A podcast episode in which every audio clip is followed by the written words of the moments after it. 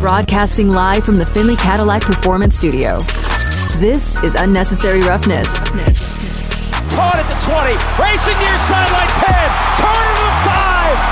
Touchdown Raiders. The crowd applauds because Las Vegas just win, baby. Unnecessary Roughness on Raider Nation Radio, 920 AM. Here's your boy Q. Q. And here we go, kicking off hour number two of the show, Unnecessary Roughness, Raider Nation Radio 920, live from the Findlay Cadillac Performance Studio. Demond Cotton, your boy Q. Coming up in just a few minutes, we'll have Eric Galko, Director of Player Personnel from the Shrine Bowl, talk all things about the players and just the expectations of the games coming up on February 2nd at Allegiant Stadium. Wanted to pass this note along from Josina Anderson on Twitter. She said, I'm told the Raiders are still working through their options at quarterback. They have not made a decision on the exact path at this time. The expectation is they'll explore the Tom Brady option in due time as one of those paths, per league source. That's from Josina Anderson put out there on Twitter. So that's just one of the many reports that are out there, and it's kind of not really anything too new than what we already thought and what we've already been hearing, but I just wanted to pass that along because that was put out there. Uh, also on the don'tbebroke.com text line at 69187 keyword R&R. Uh, Geesmo said, no, I'm not confident at all. Talking about the young quarterbacks. Hard for me to say because since I've been a, fan of the team, the Raiders have never successfully developed a quarterback from the draft. I've been a fan since 85. Which quarterback is the franchise history, if any, was drafted by a team and also a winner? I, I, hey, I understand. I don't have the good answer for you, Geese Mode. And uh, like I said earlier, uh, it's hard to go back with the whole history of the team when this staff was not part of the history of the team, right? I mean, they're just one year, so you have to wait to see what that draft looks like, what those guys could look like, who they might even select. They, they might go through the whole draft. They might go through all 11 picks and not get a quarterback at all. So who knows? But just throwing it out there just for your confidence level, especially in the guys coming out of the college game, because I feel like there's so many of that element in the NFL at this time. Joining us on the phone lines from the Shrine Bowl, the director of player personnel, it's Eric Galko. He joins us every single Wednesday at this time. And Eric, thanks so much for your time. And we've been talking about quarterbacks that are coming in from college to the NFL, and I feel like uh, there's a lot more successful quarterbacks earlier than it, than it used to be, and a lot of that has to do with the fact that there's more college concepts in the NFL. Are you starting to see younger quarterbacks be more successful overall? Yeah, and I think the quarterbacks that are being more successful early on in their career, and we'll use Brock Purdy, Shrine Bowl alum, is because I think there are a lot of quarterbacks that A have played a lot of football since their freshman year in college and have seen a lot of things, so they can kind of adapt that to the NFL quickly. But we're seeing the benefit of A, more college schemes in the NFL, B, more receiver talent and weapons that are easier to use. You want to get the ball in their hands as fast as possible. And I think C, NFL offensive coordinators and head coaches are doing a much better job of allowing their quarterbacks to be set up for success. So I think we're we're seeing a much higher level of a higher threshold of quarterback play across the NFL for younger guys and older guys as concepts become simpler, as talent around them becomes better, it makes it a little easier for the quarterback to be successful. You know, you said something about the wide receiver position. I didn't think about that, but a lot of these guys are going and getting college teammates. We saw that with Joe Burrow and Ja'Marr Chase in Cincinnati. And so, uh, is that something that is also, I mean, you mentioned the wide receiver and how talented they are, but is it also getting guys that are familiar with each other? Timing is, is the most important part of every NFL concept nowadays, right? In the past, it was scheme, it was designing plays, it was creativity, then it was kind of the next evolution was like arm talent and driving the ball downfield and being a big, tall, strong arm pocket passer. Right now, teams have recognized there's so much speed on the field that if we can time this right and get a defensive back a little off balance, every team's got a receiver that runs a four three forty. It feels like right. Every mm-hmm. team's got speed. So if you have a quarterback who could be on time and a receiver and quarterback on the same page, it's hard to stop if you're an NFL defensive back. Talking right now with Eric Galko, Director of Player Personnel from the Shrine Bowl. And Eric, as the Shrine Bowl gets closer and closer, it's February 2nd at Allegiant Stadium. I know you've done this plenty of times. You, you've been a player personnel guy for a very long time. You've been evaluating talent for a very long time. Do you still kind of get those butterflies in your belly as it gets closer and closer?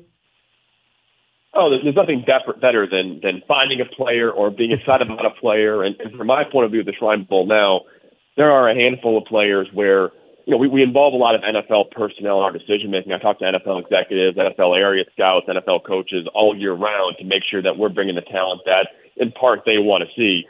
But I'd be lying if there weren't probably three or four players that I say, you know what? Other opinions don't care. These guys are guys that I know are going to be great. And there's no better feeling as a scout when you can make those decisions and then hopefully end up being right at some of those decisions as well too. But best part about this job is, is finding those uncovered talents, and really, in my opinion, watching these players develop over their college NFL careers. That's awesome, man. We saw it on, right in front of our face last weekend between Brock, or not Brock Purdy, but seeing Skylar Thompson out there and seeing Brock Purdy uh, out there, obviously playing in separate games, but uh, seeing both those guys out there, both are uh, Shrine Bowl alums. Uh, one guy I'm intrigued by this upcoming year is Dorian Thompson Robinson from UCLA, DTR. Uh, how much do you think he can – he can, you know, uh, how much ground can he gain this this upcoming week when he's uh, when he's there at the Shrine Bowl uh, with the talent evaluators? Like, what what what can he? I don't think the word gain is correct, but what you know, what can he prove that week? Let's put it like that. Yeah, no, I'm going to use the the B word again, Brock Purdy. But Brock Purdy showed a year ago that hey, even though he played four and a half years of college football in, at Iowa State, Brock Purdy, and he was got NFL teams had seen so much film on Brock showed that you can get better even more than what you've done in five years during the draft process, right? He improved his arm count, he cleaned up some of his footwork, and he made himself an even more efficient passer. I think a lot of NFL personnel hopefully will recognize that lesson and see a guy like Dorian who has played against many elite talents at pass rusher, at blitzing linebackers, at coverage linebackers, at quarterbacks, at safeties, complex defenses in the Pac-12. He's really seen it all in his college career. So mentally, Nothing in the NFL is going to surprise or scare him. He'll adapt to an NFL playbook very, very easily. But he's also already adding arm talent. He's working with a guy, Jordan Palmer, one of the best quarterback coaches in the industry. He's already improving his mechanics, his lower body use. And at the Shrine Bowl, we'll see Dorian Thompson probably throw as strong of passes as he's ever thrown in his NFL career. So I think for NFL teams, they're going to see Dorian show an improvement over this next three, four months, not because he's – was missing some at UCLA, but now he's able to focus on his actual development as a quarterback instead of just running a team. So, and the lesson for guys like Brock Purdy is that even if they're on the block for a little while, a lot of these players can still get a lot better if they're prepared to do so. Eric Galko is our guest here on Raider Nation Radio 920 Unnecessary Roughness. Damon's got one for you. So, what did the front office executives tell you that they're looking for when it comes to what, obviously, what they're looking for in a player? Because we've heard it before. Let's say Ohio State quarterbacks don't translate to the NFL. Is it more about the scheme, the actual record, the success they had at the college level? What are they telling you that they're looking for in players?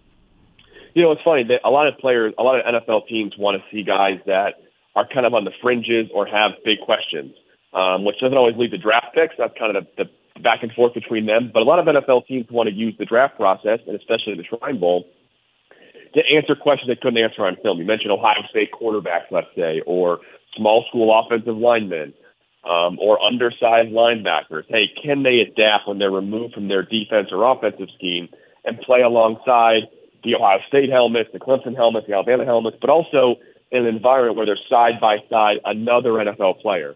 And that's what NFL teams really want to see in guys. So they want to see a lot of different types of players. They want to see some players that are very, very similar and watch them go rep after rep and see who's faster, who's better in jump ball situations, who's better against that cornerback. So it really ends up being kind of a, a leveling standpoint. Every player is in the exact same situation, and you can really judge things such as athletic ability or similar traits at a high level. So, like for example, we're going to have Zay Flowers at Boston College alongside a couple other smaller, speedy slot receivers he'll compete with in practice. So NFL teams will know, hey, I can see how these guys compare to a first round pick like Zay Flowers all week. So NFL teams want to answer questions. They want to see the best players, but they want players they can answer questions on during the week of practice as well.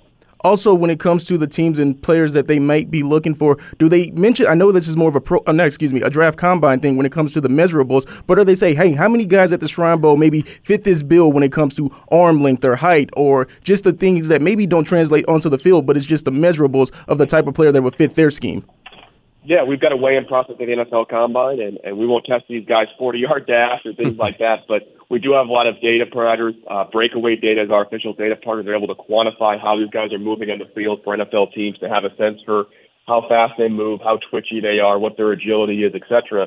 But I think really NFL teams are using the Shrine to kind of answer, at least at this point in the process, hey, just side by side. Hey, is this 5'11 linebacker making the same plays as a 6'3 linebacker? He's just a little bit shorter, or is there a real limitation here because of his size? Or a small receiver, same question too. So I think teams using the concepts of, of height and weight and arm length and hand size, but by comparison, not by ruling players out, if that makes sense. So, do NFL teams reach out kind of throughout the whole course of the year, or is it just like a certain period of time where they start reaching out? No, it's, it's usually all year, but it probably ramps up quite a bit the second half of October through the end of the year, right? Once area scouts and teams kind of the first half of the college season, if I can form some opinions, they'll reach out and really we'll share notes. Hey, this is a worth thinking about inviting. What do you guys think? Who are we missing here? What guys do you like quite a bit? So I try to be as collaborative as I can be because, in my opinion, I work for these NFL teams, make sure that they're seeing the right guys. They're making their time in Vegas worthwhile. So I make sure I talk to them quite a bit. But, but really, it's a collaborative process, and especially ramping up from late October up until today um, NFL communications are happening. Right, no doubt, no doubt. Eric Galko, director of player personnel from the Shrine Bowl, joins us here on Radio Nation Radio 920. Do you feel like there's a position group that are going to be represented at the Shrine Bowl this past uh, this upcoming year? I mean, that uh, that may be a little bit deeper than others. I think the receiver group we have is pretty special. Um, a lot of guys that I think are going to be first, second, third round draft picks that you'll see right away in the NFL as rookies. I think are really impressive. And a year ago, we had Tyquan Thornton, who used the Shrine Bowl and then ran a, I think, a 4.19. They eventually took him a 4.24. Right. But a heck of a 40 yard dash time at the NFL Combine, and he ended up being a mid second round pick. We'll have many of those type of players this year. A couple of names. We mentioned Zay Flowers from Boston College. He'll be a first round pick. He's somewhere between DeSean Jackson and Jaylen Waddle. He's mm. that exciting of a player. Wow. And I think he'll be a guy that goes in the top 20, 25 overall picks. Bryce Ford Wheaton and Justin Shorter. They're both from West Virginia and Florida, respectively. They're both 6'3", 6'4", 220 pounds. Will run the low four fours. Um, good chance one of those guys ends up being a lot like DK Metcalf in his career.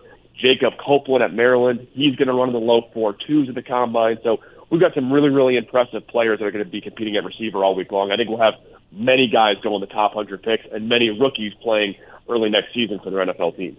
What's the process like for a player maybe trying out a different position at the Shrine Bowl? Would it be the coaches, or can a player suggest, "Hey, I know I'm here at corner, but I think I'd probably be more. I'd, I project better as a safety in the NFL level." Is that up to the coaches or the players? It's a great question. It's a little bit of both. Um, I think players want to test out new positions they'll feel better at the NFL than they did in college. I think also NFL teams want to see these guys in more challenging situations and really test out the extremes of that versatility but we also want to make sure players are put in a position where they can look good and be impressive, right? I don't want to have a player play a position he's never played before and look bad during the week of practice and really mm. hurt his NFL draft value to teams as well too. So it's kind of a give and take between what these players want to do, what the NFL teams want to do, and still protecting the player. But we've got some fascinating guys from last year and this year. Last year we had a guy, Armani Rogers, who was a limitedly used quarterback at UNLV. And. Yeah, buddy. transitioned to tight end at the Shrine Bowl, the first time he's ever played tight end in his life. Dominated all week in practice. Should have been drafted, made the opening day roster for the Washington Commanders at tight end. That was his first time ever playing tight end. So he was the guy that did that transition. And then a guy this year I'm really excited to see, two guys. One is Derek Parish of Houston. Mm. I think he had six sacks in his first two games this season as an as an edge rusher. Unfortunately, got hurt, but is healthy now. But he'll be playing fullback as well as edge rusher. Wow. A lot of teams like him at fullback. And then Jack Colletto, one of my favorite guys coming to the Shrine Bowl this year for Oregon State. He played quarterback, running back, fullback, tight end, and was their starting linebacker. Jeez. They'll be doing a bit of everything during the week of practice as well too. So they're both technically our fullbacks, but they're more utility guys that NFL teams are dying to see. You know, I, I, love that you went to the guys that are versatile because that's what we've been hearing from Raiders GM Dave Ziegler and, and Josh McDaniels, the head coach, that they're looking for guys that can play multiple roles. How much are you hearing that kind of feedback from other NFL teams that hey, versatility is something that we really, you know, we really covet? No, I think NFL teams value versatility because as they want to run more up tempo and no huddle, you want to be able to have a couple different looks you can give to an opposing offense, an opposing defense, without changing your personnel. Right? If you change your personnel, the other team can change their personnel. So I think a lot of teams want tight ends who could be inline guys, H backs and fullbacks, running backs who can play receiver, slot receivers who can play outside because you can kind of change what you're doing and what your looks are. On the same token, they want defensive players to do the same thing, right? They want linebackers who can cover slot receivers if possible, or you know, defensive ends who can split out and cover a running back in a pinch. So I think every team's looking for versatility because of that up tempo desire to make sure that teams are not caught off guard when they're playing different matchups. Final question I have for you is: How about the quarterback position? What is, what is, is there a, a sir? I know there's I know Hodges Tomlinson, a guy that I know from since high school. I mean, he's he's a, a smaller guy, but is there a certain body type that, that most NFL teams are looking for as soon as like height and size? Like there wasn't. One remember that one time where it was like everyone wanted to be a Seattle Seahawk type corner. Is it kind of is it kind of that that range again?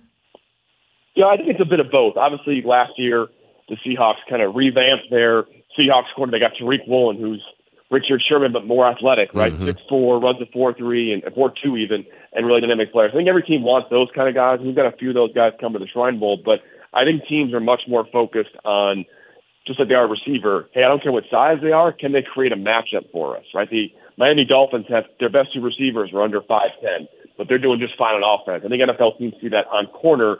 We don't need stereotype big corners on the outside, a small nickel. They want guys who can win matchups, whether it's Hodges Tomlinson, who's going to be a dynamic nickel, safety, corner, versatile player for a defense, or it's Corey Trice at Purdue, who's 6'3", 215, and can be an outside corner. I think teams want to know, hey, can these guys win matchups? NFL teams want to see, can Corey Trice start a fast guy like Zay Flowers? Can Hodges Tomlinson guard a big guy like Bryce Ford Wheaton too? So I think NFL teams are less married to size and weight. One of the lightest players at the combine the last 15 years at cornerback was Jack Jones, Shrine Bowl alum, and was a starting quarterback for the Patriots as a rookie this year. So teams mm-hmm. aren't worried about size as much. They want good cornerbacks that can match match up against best distributed. Well, I'll tell you what, it's only a couple weeks away. As you know, February 2nd is the actual game. It's a Thursday at Allegiant Stadium. Of course, the week leading up to it will be the practices and to get to know the players. And of course, we'll be out there for Media Day as well. And uh, Eric, as we get closer and closer, we get more and more excited about it. And uh, we look forward to talking to you next week. We really appreciate your time. Yes, sir. There he goes, Eric Galko, director of player personnel for the Shrine Bowl on Twitter at Eric Galko. And I'm telling you, Damon, uh, I start I start getting getting ramped up, man. The closer and closer these kind of events go, because these are big deals. Uh, and I think that the question that you asked about, you know, talking to NFL teams and, and the way that he said that, hey, they're always reaching out. This is what we're looking for. This is, you know, and they're kind of working hand in hand. So you know, the guys that are invited to the Shrine Bowl are not just cats that are there. Well, I think that I might be able to have an opportunity to play in the NFL. So let me go to this showcase. No, these guys are being hand selected by Eric and his staff and it's going off of what they're hearing, the kind of feedback, and really the the the the questions that the NFL teams are asking about these players. They're going to try to help answer with that kind of showcase. I think that that makes everyone have a better understanding of what this is really all about. Yes, and also one something that made me perk up when he mentioned it when he started naming players, starting off with Armani Rogers, about the players know, that man, have the versatility. I'm gonna need you to not get so damn excited when you hear a UNLV name pop up. Hey man, that was the quarterback when I was in college. When I was calling them games of getting blown out to San Diego State. That's Mm. Yeah, the guy who was leading the hell. That- that's not. Yeah, that's not what he wants to be. My Oh, man. I, I was the quarterback that was getting my ass kicked. but he transitioned into an NFL caliber I mean, tight that's, end. that's not what he's going to talk about when he goes into that job interview. So, Armani, how was your experience at UNLV? Oh, I was getting my ass kicked as a starting quarterback, but you know what? I could be a tight end for you and be successful. That's not what he's talking about. Sir, son, that's how we you put yourself out there. I love that you can admit your faults, but you at tight end, you're gonna be a winner here for the Washington Commanders. As long as he don't go get no dollar stakes, he'll be just fine. Hey, that's Bill Toughness. Yeah, toughness in your belly. 318 is the time. When we come back, we'll get to your calls and texts. It's unnecessary roughness. Radio Radio 920. It's Unnecessary Roughness with your boy Q on Raider Nation Radio. Coming up at 3.30, Cole Cubelic, ESPN SEC Network. He'll join the show. Talk all things SEC quarterbacks. You have a quarterback that you want to ask us to ask Cole about that's in the SEC, playing the SEC, please hit us up. Don't hesitate. Don't be broke.com. Text line 69187, keyword R&R. Of course, our listener line is 702 365 9200. Original question that I threw out there earlier in the show was about the young quarterbacks that are playing in the divisional round of the playoffs. Everyone is under the age of 30. Dak Prescott's actually the oldest guy at 29 years old. So, with that information, I asked the question about young quarterbacks coming into the league. Are you confident that the Raiders could go draft a guy and maybe in a year or two he could be ready to play? Because there's more success, as we talked to Eric Galko just a little while ago, more success being had by the younger quarterbacks in in this in this kind of brand and this run in the NFL the past few years. The younger quarters quarterbacks are having more success. Multiple reasons for that. College concepts. Eric Galko brought up the point of there's weapons all over the field. A lot of speedy wide receivers that are in the league, so they're able to get comfortable and hit that wide receiver, like we saw with Joe Burrow and Ja'Marr Chase. That became an instant success. You see what Justin Jefferson is doing in Minnesota. Plenty of really good quarterbacks and really good skill position players are making it easier as well. Not to mention the running game, the running backs that are really good that help out the quarterbacks in a in, in a major way. So we want to hear from you at 702-365-9200. Just want to know what your confidence level is. And if you don't have any confidence, that's okay too. you can let us know. Again, 702 365 9200. Billy, right here in Vegas. What's on your mind? Welcome to the show. Hey, I just want to let you know that the Raiders did draft a quarterback uh, years ago, and he developed. Have you ever heard of Kenny Stabler? Yes, I have. He didn't play. He didn't play right away, but yeah, absolutely, no doubt. He was, you know, but I was listening to you, and they drafted him, and he sat on the bench for a while, and there was a controversy, and there was a brother that was quarterback uh, that Al Davis had gone with, and I can't remember his name. Uh, I think he played at Tennessee State, and uh, he was, you know, actually there was a little quarterback controversy there. I've been a Raider fan since '63, man. I've been alive since '76. Big Martin. I've been alive since '76. Yeah, no, but I've been I've been with the Raiders since '63. Went to the Super Bowl with them in uh, Pasadena against the Vikings, in New Orleans against the uh, Vikings. I mean the uh, Eagles. So I've been I've been with them for a while. Nice, nice. We appreciate that. Thanks for the feedback, my man. And yeah, that was in response to a text that said that this organization has never drafted and developed. So Billy, right there, coming in with the the little history lesson. We appreciate that, Billy. Uh, Mailman Raider hit us up and said, "Q, I think it's a lot about how well the coaches or the the, the quarterbacks are coached up. Uh, this season, the convo was well. It looks like Danny Dimes is a career backup. Daboll comes in and now he's looking like the guy. Look at Mr. Irrelevant. He's looking." Pretty relevant to me. If the coach could play into a young kid's strengths, it's almost immediate dividends, in my opinion. McDaniels must do this with the next guy. Am I confident he can? He did it with Mac Jones last year. Yeah, I'm confident. So there you go. A couple little errors there that made me mess up on that text, but I get the gist of it. So if the if the coach can find the strengths of that quarterback, find what he does really well, and that's a good point about Mac Jones in New England because they were a 10 win team. Right now, they did have a defense. You know, I want to make sure to make that clear. They did have a defense, but he found out what Mac Jones did well, and he he he he got the most out of him. And you saw once he left, Mac Jones took a step back. So I think that that's a very valid point that you bring up. Definitely appreciate that. Uh, let's see. We got a text from Geese Mode. He said, Q, I think that the speed of today's defenses means that being able to ex- spend, extend plays with mobility is a must. I'm 100% confident that the Raiders have to draft or trade for a young phenom that can shake the pressure, whether or not he can immediately understand McDaniel's extensive playbook. The best of both worlds is a guy that understands the system and co- can operate in today's fast paced game. And that's the other thing about the game. It is definitely evolving, right? There's definitely a lot of evolution in the NFL right now. So a lot of guys that are successful right now wouldn't have been successful 10, 15 years ago. They would have looked at him like, that guy can't play quarterback. Put that guy at wide receiver, right? Put that guy at DB Something like that. They wouldn't allow him to play quarterback because of the style that they have, you know, where it's kind of like very athletic guys and, you know, even even big dudes. There's some guys that are probably playing quarterback right now that back in the day they probably would have had him at tight end.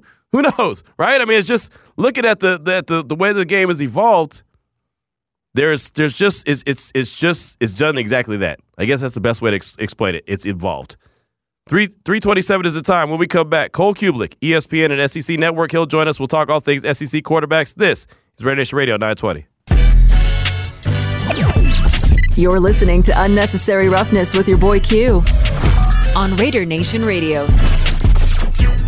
Talked earlier in the show to Eric Galko, director of player personnel for the Shrine Bowl. Talked about all the guys that have been invited to be here in Las Vegas February 2nd at Allegiant Stadium, kind of doing a showcase for NFL scouts, GMs, coaches, see what they could do at the next level. Now I want to take a dip into the college game. Guys that have been playing in the in the collegiate ranks for a while and would do that and help us do that and break it on down is Cole Cubelic from ESPN and SEC Network. And Cole, thanks so much for your time this afternoon, my man. I want to go to the best, which is the SEC. We know that. We know how many players get drafted from the SEC each and every year. And there's a handful of quarterbacks that, you know, obviously are coming from the SEC that are very intriguing. So I wanted to get your thoughts on guys that are playing in the SEC or played in the SEC that'll be draft eligible this upcoming year. Just get your thoughts on what you saw from them. And I really want to start with the guy who I thought could be the Heisman Trophy winner until he tore his ACL, and that was uh, uh, uh, Hendon Hooker from Tennessee. I thought he was a hell of a quarterback. What did you see from him uh, at Tennessee, especially this year where he only threw three interceptions that made him so stinking good? Yeah, I think that was one of the big parts of it is not turning the football over. I think you also deal with a guy that has good mobility. You know, he he didn't win that starting job from Joe Milton uh, until Joe Milton got a little bit dinged up, and you, you talk to Alex Golesh, and you talk to Josh Heupel, and they'll tell you that because they don't let guys hit the quarterback in practice, they didn't really know what they had from his mobility and a leg standpoint, being able to run the ball, move with the ball, and once he got into live action, that part of his game wasn't to it wasn't to allow him to be unseated. I think the other thing that separates Hendon Hooker is the deep ball accuracy. I mean, he throws a beautiful deep ball, and he's extremely accurate with that deep ball. It's not one that I think he's just taking a chance on for a guy to go run up under it or a guy to go grab a 50-50 ball. I mean, he knows how to drop it in on the guy's numbers. So I think you're looking at somebody who's going to be able to move around the pocket, somebody who can hit a deep ball, and somebody who, when you just sit down and talk to him, is as classy and dignified a young man as you're going to visit with. So I think there's going to be a lot that NFL teams fall in love with when they begin to spend some more time with Hendon Hooker. You know, when Tua was coming out, and uh, obviously Bryce Young is going to be coming out this year. A lot of times you hear the narrative, "Well, look at all the weapons that he has around him. How can he? How can he not be good?" When Mac Jones was coming out, they were saying the same thing. he's got too many weapons. Is this a case when it comes to Hendon Hooker that well, he's got so many weapons, how could he miss? Or is this no? He makes those weapons that much better. Yeah, no, I don't think so because you know he he was really a big part of what made that offense go.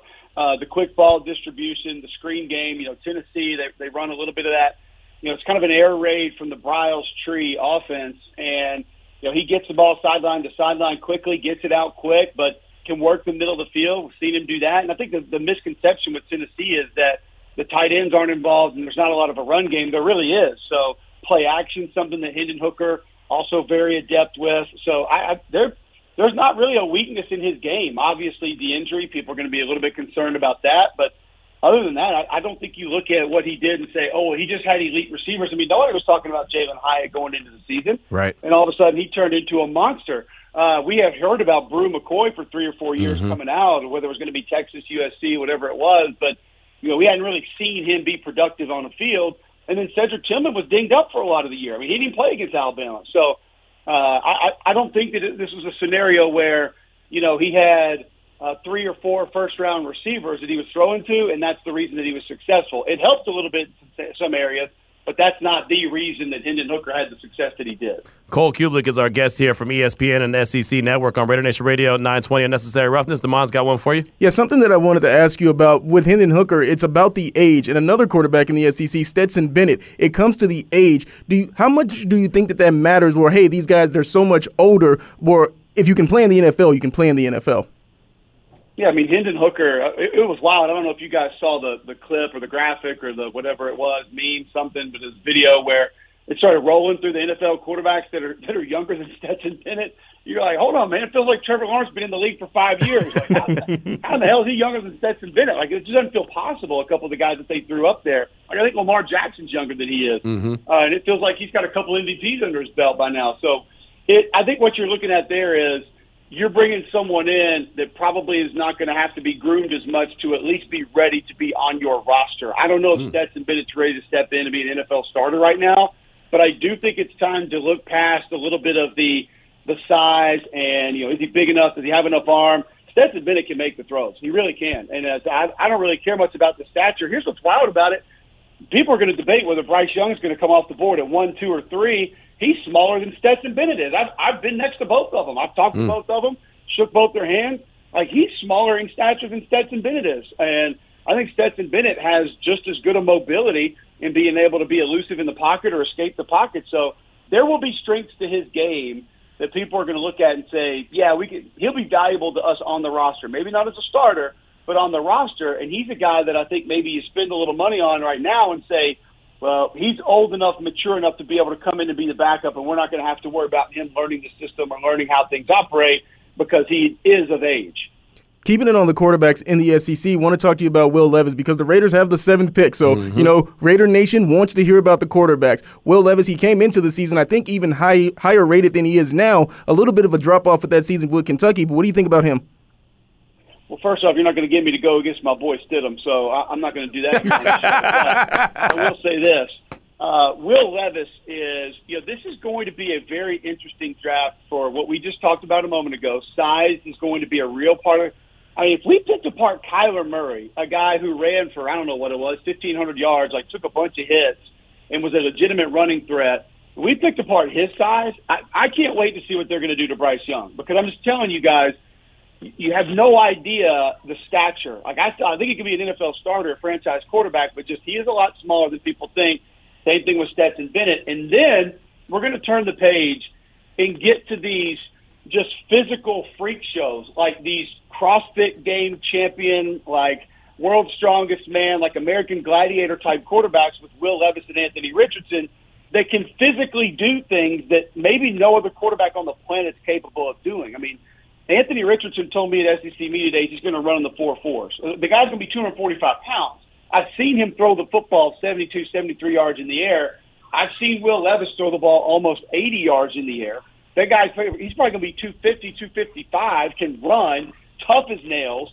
Uh, both guys you're gonna you're gonna love being around, talking to. GMs are going to enjoy what they have to say, how they carry themselves. They're going to want them on their rosters, but the question is going to have to be asked: Can they be a quarterback? And it's the age-old question that we've been asking now for over a decade. Are you more athlete? Are you more quarterback? Can mm. you go from athlete and be a quarterback? We heard this with Cam Newton coming out. Mm. Heard it with Lamar Jackson coming out. Can those guys go in and operate the offense on an every down basis, situationally, from week one to week 16 and be that guy on an NFL roster? They haven't had to be much of that in college. I think it'll help Levis a lot working with Scangarello last year at Kentucky. Uh, he had that West Coast offense, a lot of verbiage, very different for him. So that kind of experience, I think, will assist him a little bit. But both of those guys physically are going to absolutely. If I was Will Levis, I would go to the combine and do everything possible, and I would ask to do it twice because he is going to be that kind of a physical presence at the NFL combine. When he throws, the other guys are going to be sitting there going, "Oh man, I got to throw after this dude." Like they're not going to want to do it. Like, mm-hmm. that's how the ball comes out, and that's the kind of velocity that he's going to be able to put on the football. It's just there are moments when you wonder is he just trying to play Superman, trying to play hero ball because he is so athletically gifted. So let me ask you this: gut feeling, can those guys make that transition and be more of a quarterback than an actual just athlete? I do think Will Levis can. I, I, I, I saw the adaptation in his game a little bit over the last two years. I think he's got it in him, and I think he played pretty beat up last year. I mean, he he, he had the foot injury, and then I had actually covered the game in which he goes into the locker room, gets his shoulder shot up at halftime, comes back, plays a non-throwing shoulder, plays the second half because he wanted to help his team win a game, and told me in the post-game interview, he's like, "Yeah, I had to get the magic shot at halftime," and then he comes back and guts it out. So he's the kind of competitor that you're just going to want. I, I think Anthony Richardson may actually be more gifted, uh, but hasn't settled down quite as much as Will has just yet. So it, it's hard to say that neither will, just because physically they're going to be capable of doing so much. Uh, but I see them both as being NFL starters and potentially long-term starters. Cole Cubelic is our guest here on Raider Nation Radio 920 Unnecessary Roughness, talking all things SEC quarterback. And let me take you back. I covered Jarrett Stidham when he was at Baylor. You seen him when he was at Auburn. Obviously, he got a couple starts here in Vegas with the Raiders to end the season. What are your thoughts on just Jarrett Stidham? What you know, how how much did you get to know him while he was at Auburn? I know him well, and I, I think he's number one. He's, he's an excellent dude. He's a good locker room guy. He, he wants to be. He he he he welcomes that position and everything that comes with it. I just think he throws a beautiful ball. Mm-hmm. And I think he's got a guy, a guy that's got good pocket presence. The timing and the rhythm of the offense that he was in at Auburn wasn't one that really suited his game. It could have, probably should have been designed in a very different way that would have allowed him to be more successful. If he'd have stayed in that Baylor offense, and they'd have continued to run it the way that they were, I think he would have put up massive numbers. But, you know, sneaky mobility, you guys have seen him leave pressure a few times, pick up a first down here and there.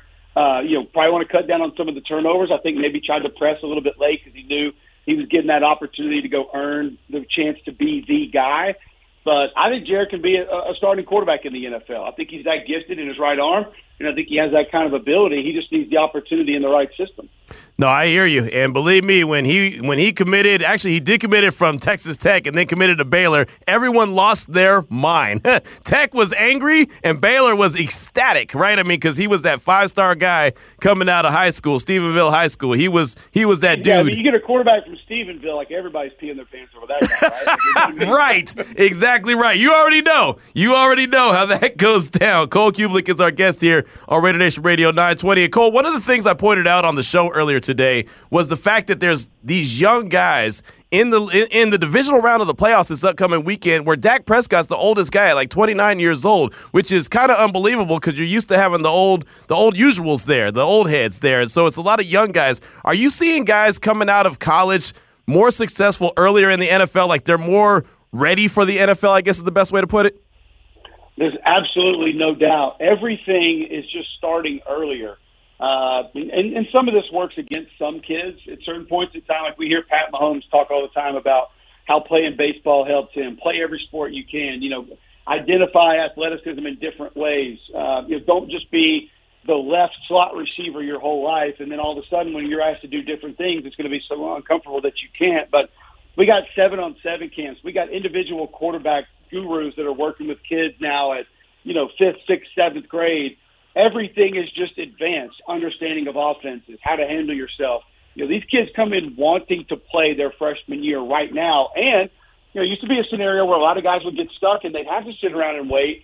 Well, you can do what Will Howard at LSU just did and say, I'm going somewhere else. I want to play. And if it's not play next year, I want to be guaranteed I'm going to probably play the year after that. So everything is just moving up. I, mean, I, I was around Bryce Young um, you know, in his first career start and his third career start, and just seeing the way that he carried himself, talking to his teammates, talking to us in the media, meeting with us before the game. It's just it's it's light years beyond where the majority of guys were when I played college football, and I think a lot of it too is that expectation. It's hey, I'm not going to redshirt. I'm not going to figure out where the dorm is and where all the buildings are that I got to go to class in. I'm coming in to start right now. That's the mindset a lot of these high school recruits and they've been groomed to be that way with extra coaching, extra time in the weight room, extra time training, and a lot of them can come in and do it. And I think that only gets them ready to play in the NFL that much sooner. Something that I wanted to ask you that's been stuck in my head ever since you mentioned it, Uh-oh. Bryce Young and Will Levis. You okay. talked about the handshake. You shook both of their hands. Who had the firmer handshake? Well, I mean, Will Levis' hands are like a left tackle's hands.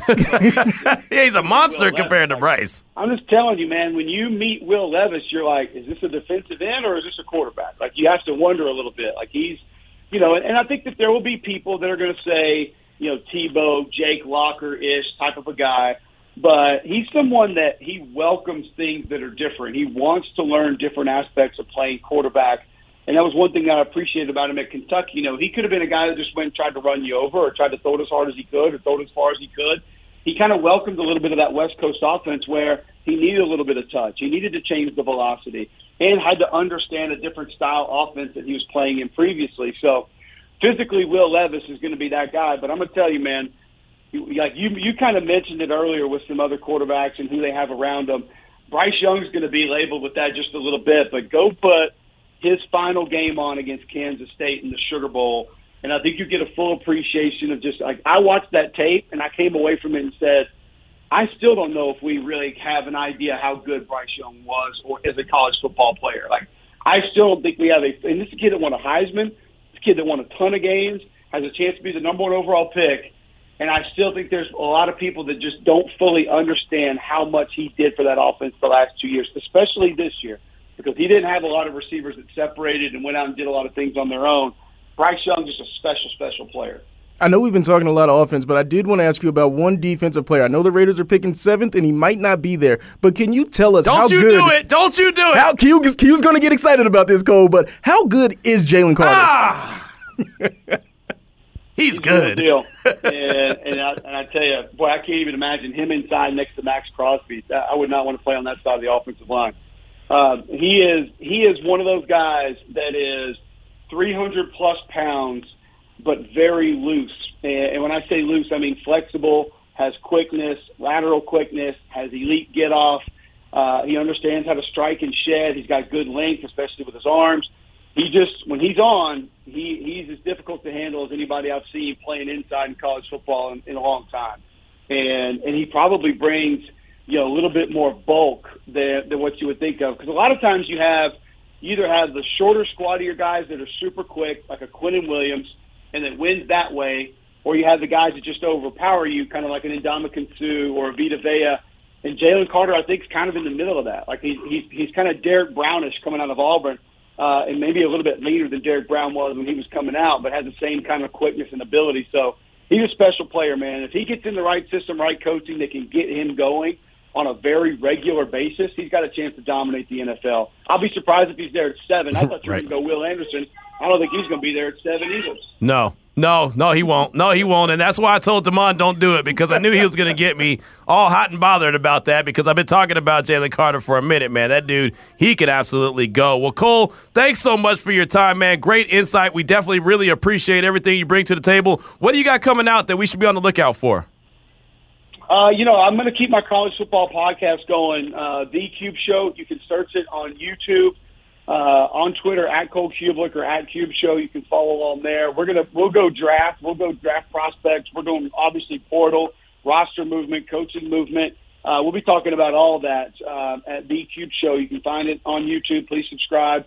And then obviously you can hear me every morning with Greg McElroy on WJOX, uh, jocksfm.com, joxfm.com, 7 to 10 a.m. Central. Good job, good job, fantastic stuff. Well, Cole, if it's okay with you, man, a few you know weeks down the down the line when we start to get you know a little bit more clarity on on who's going to be doing what and all kind of different combine stuff, we'd love to get you back on to talk some more of these prospects that are going to be in the upcoming draft. If that's all right with you, Anytime. I enjoyed being with you guys. Just uh, let me know, and I'm glad to hop back on. will do. Thank you, Cole. Appreciate you, my man. There he goes. Fantastic stuff right there. Cole Cubelic, E ESPN, SEC Network does a fantastic job. And uh, yeah, man, you had to go there with Carter. You had to go there. You knew you. Why? I don't know why. I just wanted him to put it in perspective for me. I've perspective for weeks. yeah, but he's you know, right there and close up personal. You know, I've he's been a, putting it in perspective for weeks. he's got the boots on the ground. I've been putting it in perspective for weeks. He he's seen the eye test up close and personal. I've been putting it in perspective for weeks. For weeks. Former offensive lineman, you know, he can For tell. weeks. 348's the time. It's Raider Nation Radio 920. Now back to Unnecessary Roughness with your boy Q on Raider Nation Radio. Really good stuff from Cole Cubelic from ESPN, SEC Network on Twitter at Cole Cubelic. Really appreciate his time this afternoon talking all things SEC quarterbacks. I like how he's talking about Bryce Young and the intangibles that he brings to the table. Because we, we all know he's a hell of a quarterback, but also to be able to do what he did this year. I know Alabama didn't go where they wanted to go. But man, what he was able to do with not as much as he is used to doing it with, and especially the way he played that Sugar Bowl, like Cole pointed out, I thought that that was a, a great job. And man, I mean, he, I think he's going to be a fantastic quarterback. The only thing that worries me is what worries everybody, which is his size. Jason in Maryland hit us up on the don'tbebroke.com text line at 69187 keyword R&R. Bryce Young is from my hometown. I've been saying he's kind of small all season. The problem is he don't wiggle. He don't got wiggle like Kyler does. I feel like Raider fans think he's going to be out there running around. At his size, I don't know. He's like 5'11", 190, just really small. And that's the thing about it. I just, I mean, I don't think that from what I see in Bryce Young, watching a lot of Alabama football, he's not trying to go out there and run like Kyler Murray, right? He's not trying to run, to Jason's point, he's not trying to run Cliff Kingsbury's offense, but he has the wiggle if he has to. He, he can get out of harm's way, which is really all you need. Like, I'm not asking. I don't want anyone to get it twisted. I'm not asking for whoever the next guy to be uh, a guy like Lamar that's running around and that he's he's a, a, a, major part of the offense where it's like you know he's going to run for 600, 700 yards a season easily, right? I'm not asking for that guy. I'm just asking for a guy that can get out of harm's way when he needs to and maybe keep the uh, defenses honest at the same time. A guy that's willing to do that. That's that's what I'm looking for. So uh, I, I like I like Bryce Young a lot. I just one know he's going to be the first quarterback, or at least I feel like he's going to be the first quarterback uh, taken in the draft, and I just don't know about the shelf life as far as you know just his durability with his size, and that's unfortunate for him. I mean, it, doesn't really matter for him. I guess it'll be a question that is answered uh, by by NFL teams how they feel about it, but you know, it could it could be the one part of his game that people look at and say, yeah, but because of his size, Yeah, but you say that as I just say yeah, but myself. right? He's still going to be a top five pick to me. I don't see him sliding that far down. Like if he's at seven for the Raiders, you absolutely got to take him. And the thing about Oh, Kyler yeah. Murray, where it comes to being like such a great athlete, and Lamar Jackson, where those guys, yes, they do run, but sometimes you have to think, what do they have around them that requires them to the pocket breaks down and then they just collapse? Where Bryce Young, he didn't have to do that at Alabama. Right. You know, the offense wasn't designed for, hey, we're gonna make you also a runner. Right. It just if it comes up that you need to run, it's good that you know we have we know that you have that ability. Same thing Cole mentioned with uh, Hendon Hooker out of Tennessee. they didn't really know that he could run because, hey, you don't need to do that in practice. Right. Or sometimes if the offense doesn't require you to run, you don't need to, but it's just a nice feature to have. I'll tell you what, if Kyler Murray didn't have that feature, that running feature, the Raiders wouldn't have lost in week two. That was maddening. I mean, it was just, I don't get emotional or any of that in the press box because one, we can't. But I mean, if I could have like pounded the table, like get his ass, like I, I, you know what I mean? Like I feel like everyone felt the same way I did. I'm thinking in my head, like, can you not get him? But that dude, he looked like Bo Jackson back on Tecmo Bowl back in the day when you just gave him the sweep and then he just ran and you couldn't catch him, and so you knew that they couldn't catch you, so you just toyed with your with the players that you or the team that you were playing against. You start yeah zigzagging, running backwards. I bet you ain't gonna catch me. Like I used to do, dumb stuff like that. I'd run the whole clock out. Right, I'd have one possession and I'd just run around. Come, you ain't gonna catch me. You, you know, like dumb stuff. That's what it felt like with Kyler Murray. I was just watching the dude just run circles around the Raiders defense and their tongues out on the ground because couldn't catch the dude. I mean, he had no, it was like he had jets in his damn shoes. It was ridiculous. Yeah, and also you mentioned that, and especially when you watch ESPN and Sports Center, they put up the clock Yeah, next to it. Yeah, yeah. That just really and then makes you you, hear mad Chris too. Berman, whoop, whoop, whoop. I was like, if you don't turn, so I had to finally turn the the volume off the TV when I'm watching it at the house because you're right. They have the they have the little whole uh you know the whole bracket up there or the or or the trajectory of of what. You know what direction he went and how many yards he went and how many seconds and all that. He almost ran a mile. Like right, a, exactly. I was like, man, and then all of a sudden you hear, like I said, you hear Berman in the background. Whoop. Oh, is Maxx Crosby gonna get him? Whoop. Nope. No, is this guy gonna get him? Whoop. Nope. I was like, shut up. Shut up. I get it. That was, I mean, if you're a defender, you probably sat in your locker and was like, what in the hell did we just witness? That was ridiculous. I don't think I've ever seen a dude run like that. Like we saw Patrick Mahomes run for his life in the Super Bowl, but we saw him get caught, right? And not have success. Kyler Murray was just running and running and running and keeping plays alive and going one side to sideline to sideline. I was like, what in the world? But he was having success. That was wild.